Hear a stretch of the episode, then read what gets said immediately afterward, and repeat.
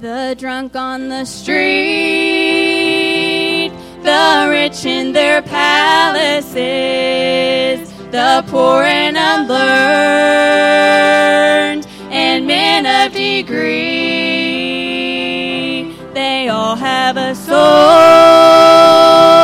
in need of salvation, and they all have to come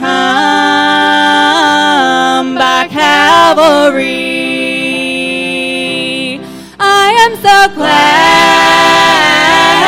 God saves old sinners.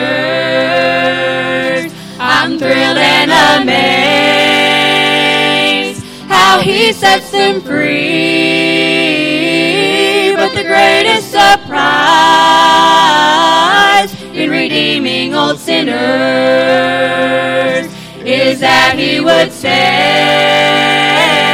an old sinner like me. I was so wrong. I needed forgiveness. And I was so bad. I had to be redeemed. I wasn't a thief, but I lived in sin's prison. And I was as lost as a sinner could be. I am so glad God saves old sinners. I'm thrilled and amazed how He sets them free. But the greatest surprise in redeeming old sinners is that He would save an old sinner like me. I am so glad God saves old sinners. I'm thrilled and amazed He sets him free. But the greatest surprise in redeeming old sinners is that He would save an old sinner like me. I'm glad that He saved an old sinner like me. How many of you glad he still saves old sinners? You ought to be glad. Uh, Some maybe act like, well, that's all right. My goodness, you're not going to hell. Thank God. Sing the last verse again.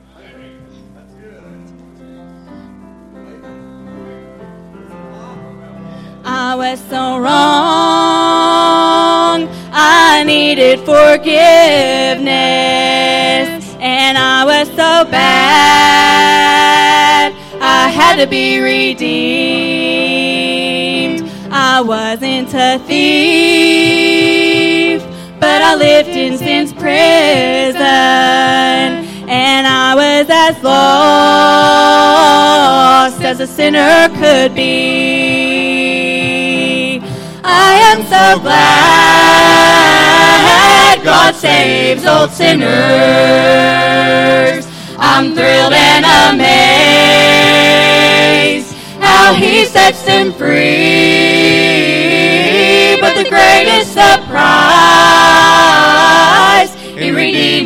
Sinners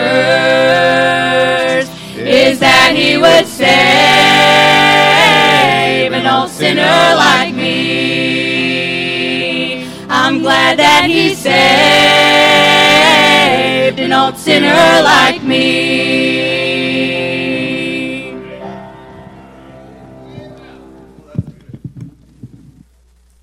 Amen. Boy, that's good. All of them's good. We'll be in the book of Acts this morning, chapter number 7. Matter of fact, I think we was there last Sunday. Same story, same man. Different message. Acts chapter 7. Last Sunday, I preached on a man named Stephen or some things about him. I've changed my title now because I've done re-preached it. I, I feel like the Lord gave me that for last Sunday, but He also gave it to me for that men's conference I preached at. Changed some things on it and preached it over there. But in Acts chapter 7, if you know about Stephen, he's one of the first seven deacons in the Bible. Stephen was a great man of God. As a matter of fact, the Bible tells you about Stephen, and when it describes the kind of man Stephen was, he was a man of honest report and full of the Holy Ghost and wisdom. He was a man, the Scripture says, was full of faith and power. He did great wonders among the people. He was a man that knew the Bible. As a matter of fact, when he was challenged by the libertines, the liberals, amen, they're still challenging people with the Bible today. And when he was challenged about those things, the Bible says that he preached a message to these people. And it went 51 verses. I mean, Acts chapter 7, about verse 2, all the way to chapter 7, verse uh, 53 or whatever it is. Stephen's preaching to them. And he gives a great big history of the Old Testament. And then he brings it in, all the history of the Old Testament. He brings it in and he preaches on Christ, if you remember that story. And anyway, as he gets through preaching, boy, the people get mad at him because they murdered Christ and they're still alive. I mean, this is the same year that Christ died. This is 33 AD, the same year he died, and this just after that. And the church is thriving. And the Bible says in Acts chapter 7, all the way down in verse number 54, it says, When they heard these things, they were cut to the heart. That's called conviction. And they gnashed on him with their teeth. You realize the word gnash means to grind with the teeth? I mean, these people are so mad at Stephen that they've got him and they're about to drag him out of the city and kill him. And they're biting him and everything else. I mean, I'm talking about it's a mob. That's what happens when a mob starts ruling and you don't have law and order. Bad things start happening. That's what's going on here. And they're fine as long as you go by their agenda. But if you start preaching Jesus and Jesus saves and only Jesus and talk about how people ought to be in church and serving God, then the mob gets going. And they don't like that. It's okay to go to football games and basketball games and volleyball games and baseball games, but it's not okay to assemble in church, you know. No, you can't do that. It's spread there, but it doesn't spread in gymnasiums and it doesn't spread in schoolhouses. It doesn't spread in you name it. But in church, no, you can't have that, you know. That's a that's a no-no. We know better than that. But anyway, here they are and they're cut to the heart. They're under conviction. And so instead of turning to God, they turn against him. And then it says in verse 55, But he being full of the Holy Ghost, that's Stephen, looked up steadfastly into heaven and saw the glory of God and Jesus standing on the right hand of God. And said, Behold, I see the heavens open and the Son of Man standing on the right hand of God. And they cried with a loud voice and stopped their ears and ran upon him with one accord and cast him out of the city and stoned him. And the witnesses laid down their clothes at a young man's feet whose name was Saul. And they stoned Stephen, calling upon God and saying, Lord Jesus, receive my spirit. And he kneeled down and cried with a loud voice, Lord, lay not this sin to their charge. And when he had said this, he fell asleep. And so Stephen's the first man that died for his faith after the death, burial, and resurrection of Christ.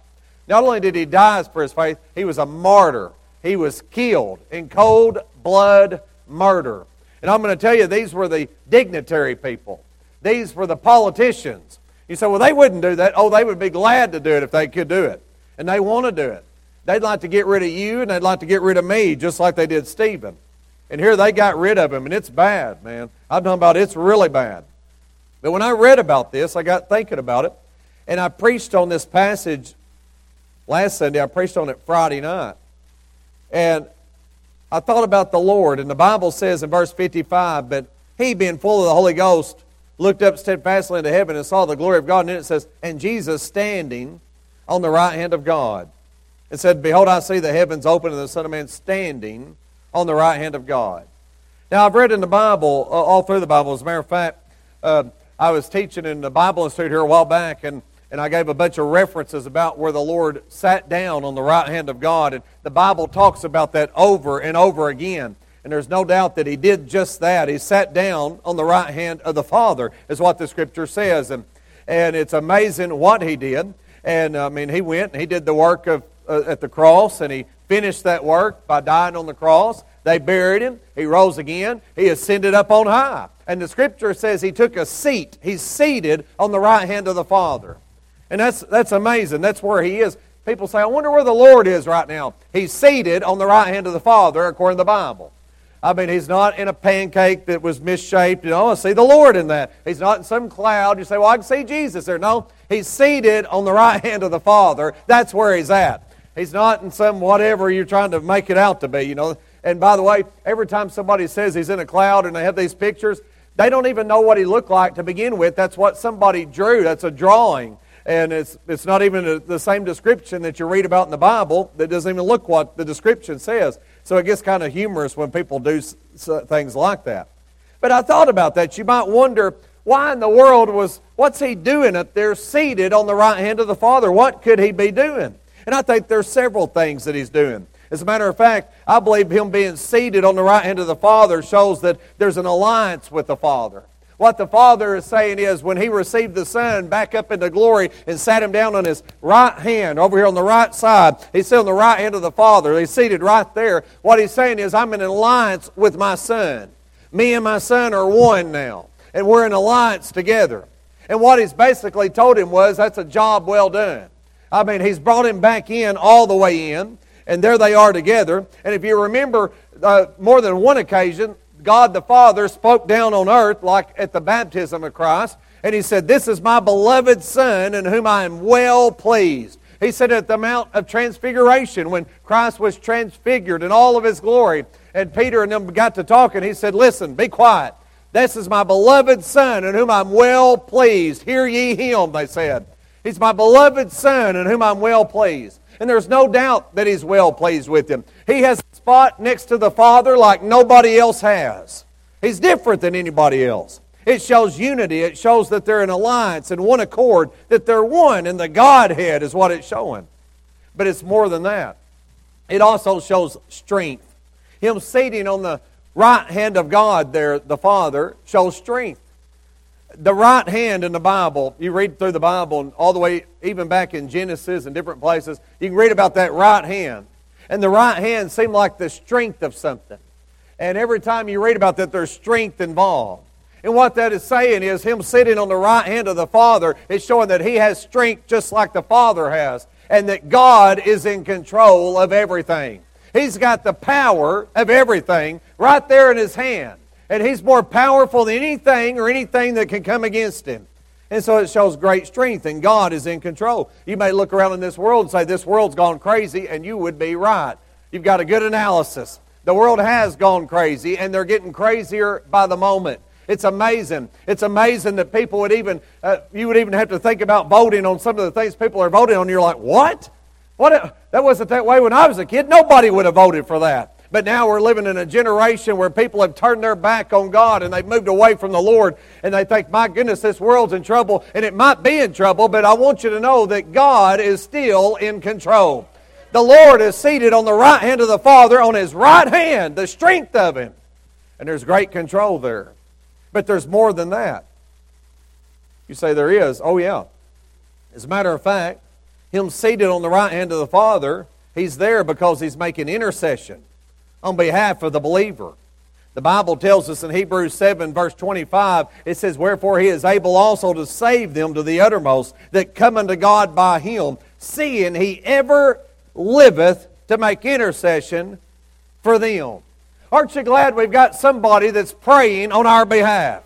You know, a lot of times we call people, Elizabeth's dad's in really bad shape, and Sister Jones not in good shape, and there's others that's been in bad shape, and we've got folks with cancer, and we've got problems uh, physical problems in our church. Spiritually, we're doing pretty well. But physically, we've got a lot of people that's got problems, and, and we're praying for them, and they're on our prayer list, and we're concerned about them. We want to see things get better. And sometimes the doctors give us bad news, and you know, you think of a little Olivia and some of these that's had what they've had. And anyway, it's a terrible conditions, but God's done some things and sometimes you can't do anything about it. And, and I, I know I called this morning some of my friends, and I called uh, Brother Jim Chandler and asked them to be praying. And I called Brother Stalker because uh, one thing I found out about Brother Stalker, if you ask him to pray about something, he does it right then. It's not, it's not playing around. He really does it. And I knew he would pray, and that's why I asked him to. We're not just calling people to pray just so, well, okay, yeah, we'll pray for you. Listen, we don't need that. What we need is people praying is what we need.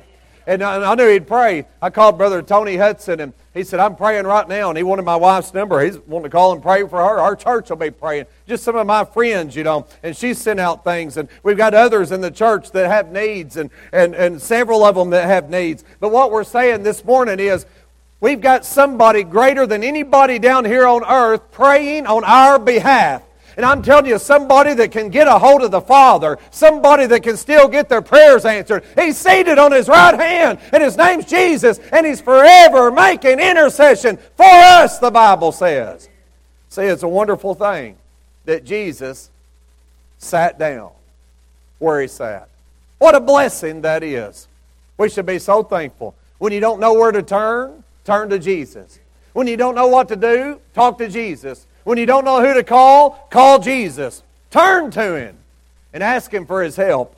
He can help you when nobody else can. You say, why? Because He sat down. He finished the work and He was, and he was buried and He rose again and He ascended up on high and He sat down right beside the Father.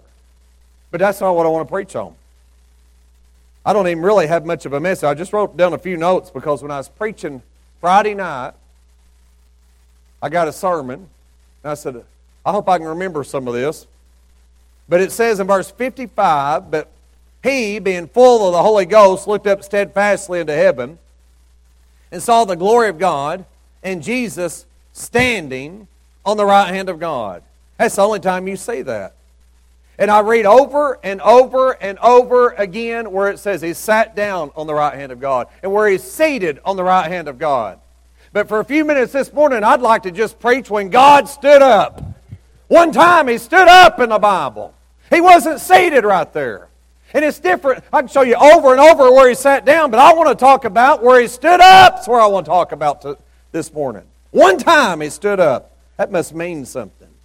And so when God stood up is my message. Let's pray. Father, thank you for all that you do for us. We need your help this morning. Lord, I've got some talking and laughing and giggling, and some of them are grown. And Father, I pray you'd get them. Get a hold of them right now. And Lord, I just pray that we could meet with you today. Lord, we need your help and we need your touch. And Lord, I pray we could tune in to the message. And I pray this morning that you might help me and give me the words to say. And Father, there might be somebody that needs exactly what's being preached right now. Father, we've got some that are lazy. They're not here. Some of them can't get around in time. They just barely. What, Lord, I pray we could get serious about you. I pray we'd get in church and do what's right. If there's ever a time we needed you, we need you right now. Our country's going to hell. We're in a mess in America. Lord, people are just halfway doing it. No wonder we're in trouble. Oh, Father, I pray for God's people to get right with you. I pray for your help this morning. May we get in and do what we need to do. Thank you, Father, for the wonderful example where it says that you stood up. And Lord, this morning I pray that you might help me preach. And I pray these things in Jesus' name. Amen. You say, what about when God stood up? Well, there's several things we could say about that. Take your Bible, go to Mark chapter 10. I'm not going to be turning a bunch of places. This might be the only place I turn. And I might come back to Acts 7 one time. But Mark chapter number, if you want to mark that. But in Mark chapter number 10, there's a great story over there. In Mark chapter number 10, Mark chapter number 10, there's a, a blind man over there. As a matter of fact, there ends up being two of them, but this Mark only talks about one of them because it has a significant thing about this one. But in Mark chapter number 10 and verse 46, it says, And they came to Jericho. And as he went out of Jericho with his disciples and a great number of people, blind Bartimaeus, the son of Timaeus, sat by the highway side begging. And when he heard that it was Jesus of Nazareth, he began to cry out and say, Jesus, thou son of David, have mercy on me. And many charged him that he should hold his peace, but he cried the more a great deal, Thou son of David, have mercy on me. And Jesus stood still, and Jesus stood still, and commanded him to be called. And they called the blind man, saying unto him, Be of good comfort, rise, he calleth thee. And he casted away his garment, rose, and came to Jesus. And Jesus answered and said unto him, What wilt thou that I should do unto thee? The blind man said unto him, Lord, that I might receive my sight. And Jesus said unto him, Go thy way, thy faith hath made thee whole. And immediately he received his sight and followed Jesus in the way. A blind man's by the gate begging. And the Lord comes by and he cries out to him. The Bible says his name's Bartimaeus. Brother Wayne was telling me, that's just wrong. He's telling me this morning about two blind men that got in a fight. And he said they were fighting each other. And he said, You should have seen their face when a guy yelled out, I'm voting for the guy with the knife. Amen. it's like, what? Too blunt, they didn't know which one had the knife because neither one of them had one. But anyway, but uh, but here, what we see in this passage is we see the Lord stood up, but this place he stood still. You say, what he stand still for? He's standing up and they've got him, they've got his attention. You say, when? When he's called by a sinner. When he's called by a sinner. I still believe that he'll stand up for a sinner to be saved. Let me tell you, the Lord wants you to be saved. He wants you to go to heaven. If you die and go to hell, it's your own fault because the Lord will stand up for a sinner. I believe that if you prayed to Him and you called on Him and asked God to help you, I believe He would stop what He's doing and stand still for a sinner and stand in His place. Thank God there was a time that the Lord stood up on the day that blind Bartimaeus needed Him the most. He was, you say, oh, he was blind. He was in bad shape. Sure, he was blind in bad shape. But that was not even the most of his, I mean, he had bigger problems than that. His biggest problem was he was a sinner and he was undone and he was on his way to hell and he needed to be born again. That was his problem. And blind Bartimaeus cried out to the right man. And when he, he wasn't a Democrat, somebody say amen. And he wasn't a Republican, somebody say hallelujah. He cried out to the King of Kings, the Lord Jesus Christ. And when he did, he stood still and he received. Even the people said, Don't bother him. And he cried out the more. They said, Don't bother him. Let me just say, if you're a lost person, you're no bother to him. He'd love to have you. The Lord will stand still for you. People are always thinking, well, I'm not worthy to be saved. That's probably what Bartimaeus thought. He couldn't work, he couldn't support a family. He was blind. Back then, they didn't have welfare like they've got now. And there's people that needed it, like a blind man. Not like a man that's too lazy to work. Somebody say amen. A blind man. He needed it. They didn't have canes and seeing eye dogs and all that kind of stuff. He needed help. And he was asking for help. And people gave handouts because the man literally couldn't work. That's different. And boy, they was trying to help the man. But when Jesus came by, he got more help than he'd ever had before. I bet he'd already heard about him. Jesus, thou son of David, have mercy on me. That's one of the greatest prayers in the Bible. You won't hardly find a better prayer. Jesus, thou son of David, he said, Have mercy on me. I want you to know I'm thankful that he's a merciful God. I'm thankful that he'll have mercy on a sinner. I'm thankful that he's still saving old sinners. You know what the problem is? Most people don't think they're sinners anymore. Oh, he's a blind man. He, he's probably did something wrong why he's born blind. That's, no, you know better than that. that anything can happen to anybody. God's not a respecter of persons. It's not because he did something wrong. But there is people say, well, he's, he was no good. He came from that poor family. Well, those, some of those, those were the best families. He came from that family that they were white trash over there. Well, that's okay. Thank God for some of those families. God's used them in great ways. He's probably from the wrong side of the tracks. Well, that's okay too. God loves everybody. And he looked on blind Bartimaeus. When everybody else said, Leave him alone, he stopped and he stood still, the Bible says. He was standing there. You know what blind Bartimaeus saw? The first thing blind Bartimaeus saw when the Lord healed him, he saw Jesus standing. He stood there. The same thing Stephen saw. That's what Bartimaeus saw. He might not have seen him in heaven, but he saw him on earth, and he was standing still, the Bible says. Aren't you glad he stands still for sinners? I'm so glad the Lord will do that. I'm so glad He'll save our soul. Let me say something else. I got five of these. You say, my goodness, it's 1145. No, I just saw that myself. Uh, let me say this. He'll stand still when one mistreats his servants, I believe. I believe that. Did you see what was going on with Stephen? I mean, it's not just that Stephen was about to die. In the passage, when he looked up into heaven, they hadn't even, they hadn't even stoned him yet. When they cast him out, before that and all that, he looked up into heaven. He saw Jesus standing on the right hand of God. Standing. You say, what's going on? They had been gnashing on him with their teeth. They were mad at him. I mean, they were shaking their fist at him. They had a peaceful riot. I mean, they were those Molotov co- uh, uh, bombs, whatever they call it, you know, cocktails they got. Where do you get those things? I don't know. And if you got one, you deserve to be in jail. Man. Burning cities down, trying to influence voters. You know, don't come. I mean, here they are, and a Christian comes up and he's preaching the truth. They get him, they start biting him. I mean, they're, talk, they're, they're acting like animals, what they're acting like. Like animals. I mean, that's how the world is now. The world has mistreated Christians for so long that people think that's okay. And we're living in a time where it's totally turned, where people are mistreating Christians. And not only that, even the people that claim to be Christians have turned and they're following the world, like the Pope. He's not a Christian, he's a Catholic. You say, what's he say? He says, well, it's okay to have same sex civil unions. No, it's an abomination to God. That's what somebody ought to be preaching.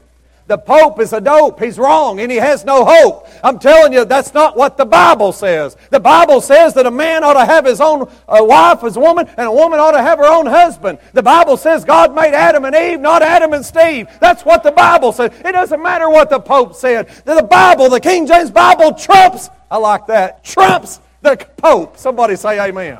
It trumps the Pope. Doesn't matter what he thinks about it. We've got the Bible, the Word of God. Thank God for it, too. But one of these days, he'll stand up when people mistreat his servants. It looks like they can do anything and get away with anything. Out in California, they're persecuting churches. And no longer can they meet in a building like we're meeting. They say, you can't do that. You're spreading the virus. But they can go to every hardware store, every Walmart. They can pack those places in.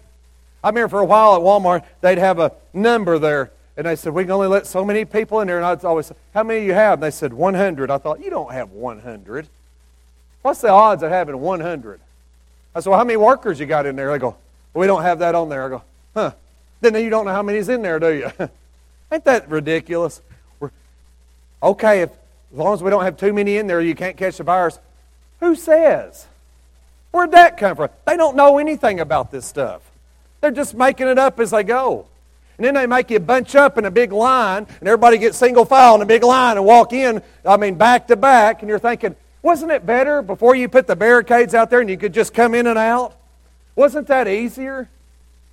Don't t- and then everybody touches the same machines. It's all a big joke, is what it is. The virus is real and it's a terrible thing, but the way that they're working on it is silliness.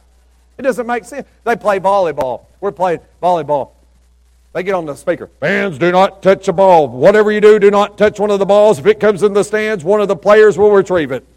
The ball comes in the stands and it about hits a lady in the face, and she puts the hand up.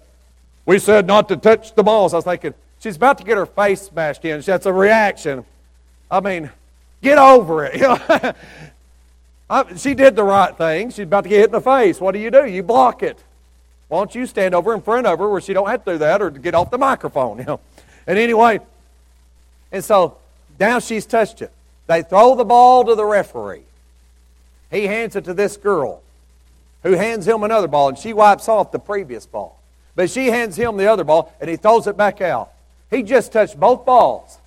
But they wiped that one off, so you can't get it. I'm thinking, my mind's working right there. I'm thinking, that doesn't make sense. He can't touch this contaminated ball and then the non contaminated without washing his hands and throwing it. Why are they even doing what they're doing? Because it's silliness. It doesn't make any sense. That's how come. I'm not downplaying the virus. It's terrible. It's real. I'm not saying it. I'm just saying the way that they're trying to stop the spread of it makes absolutely no sense. And by the way, if you can go to Walmart and you can go eat in a restaurant, you need to be in church. Quit playing games, get right with God, get church. If you don't do that, then that's different.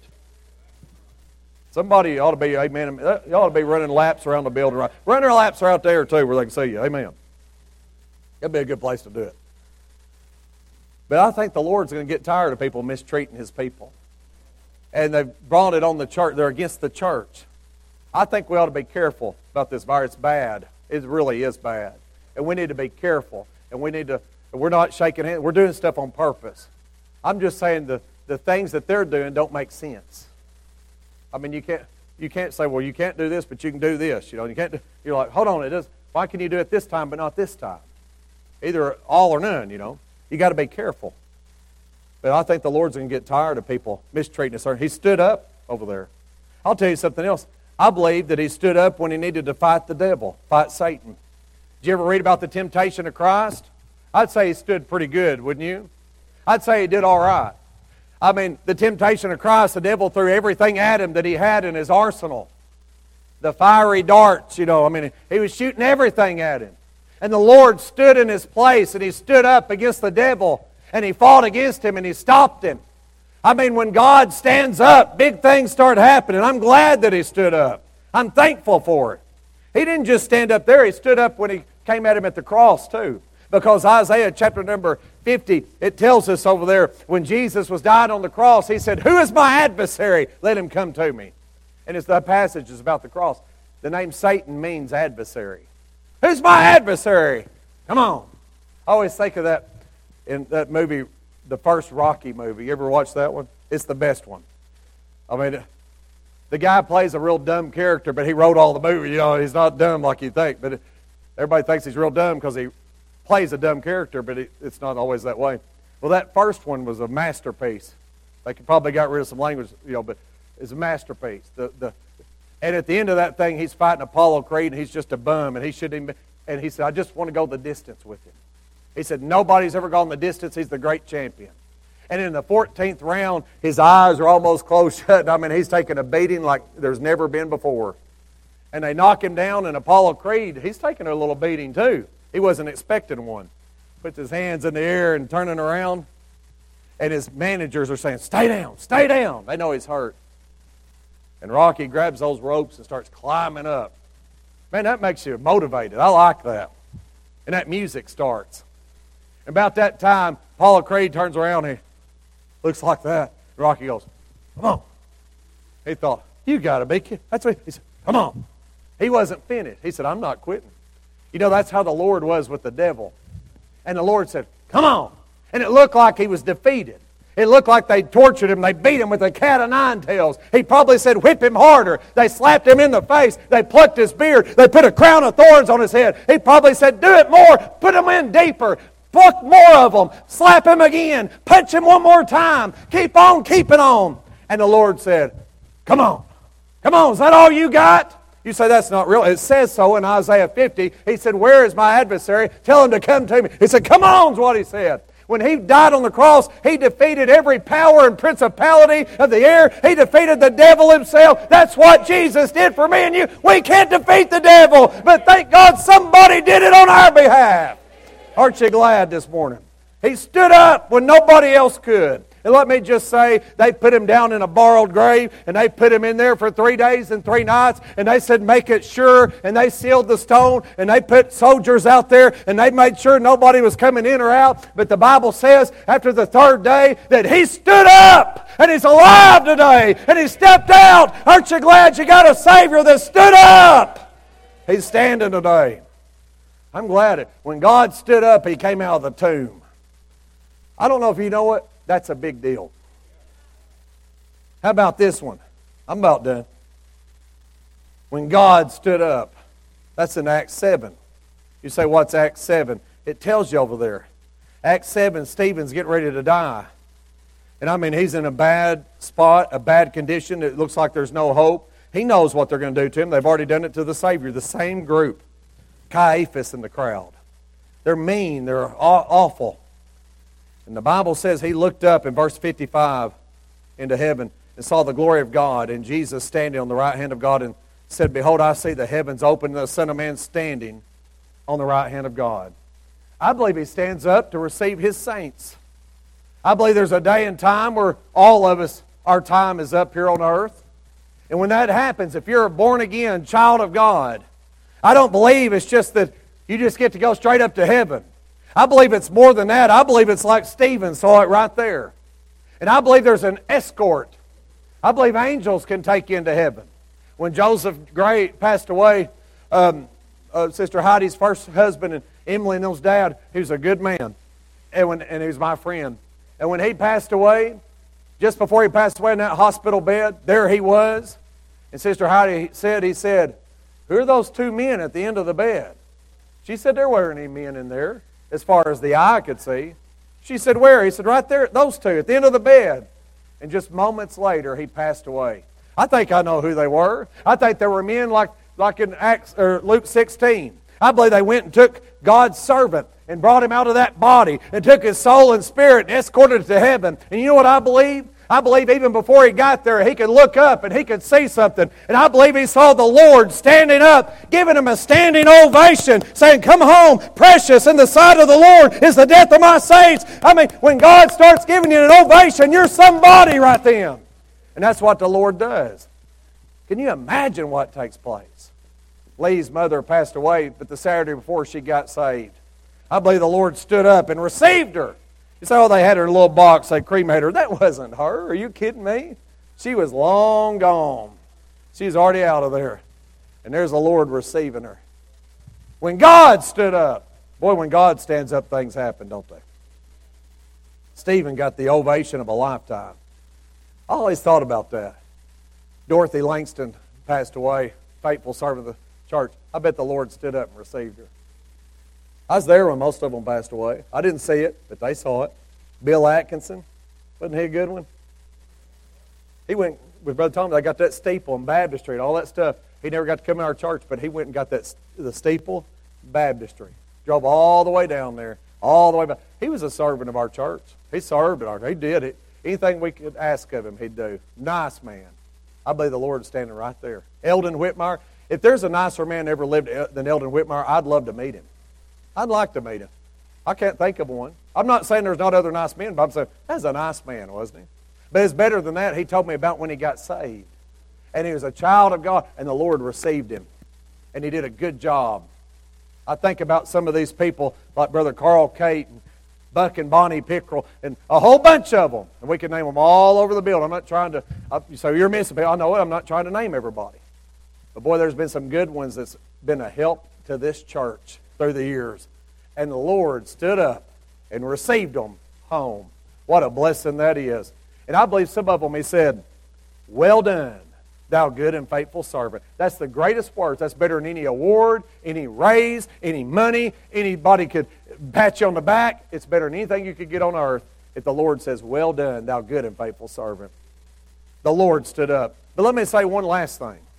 When God stood up, I believe he'll stand up when, he come, when he's coming back, too.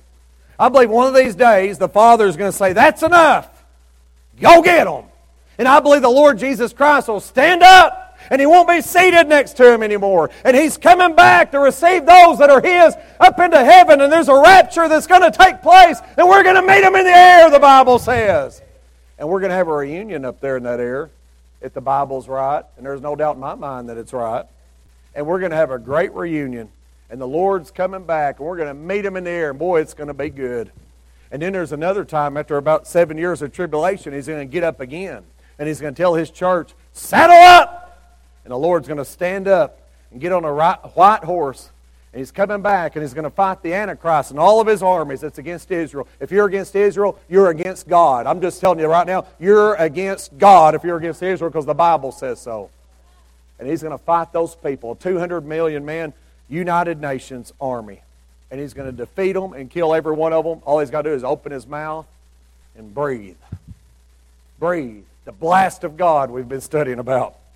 And it's going to be over just as fast as it started, quicker than it started. And it's going to be over. You say, what's he going to do then?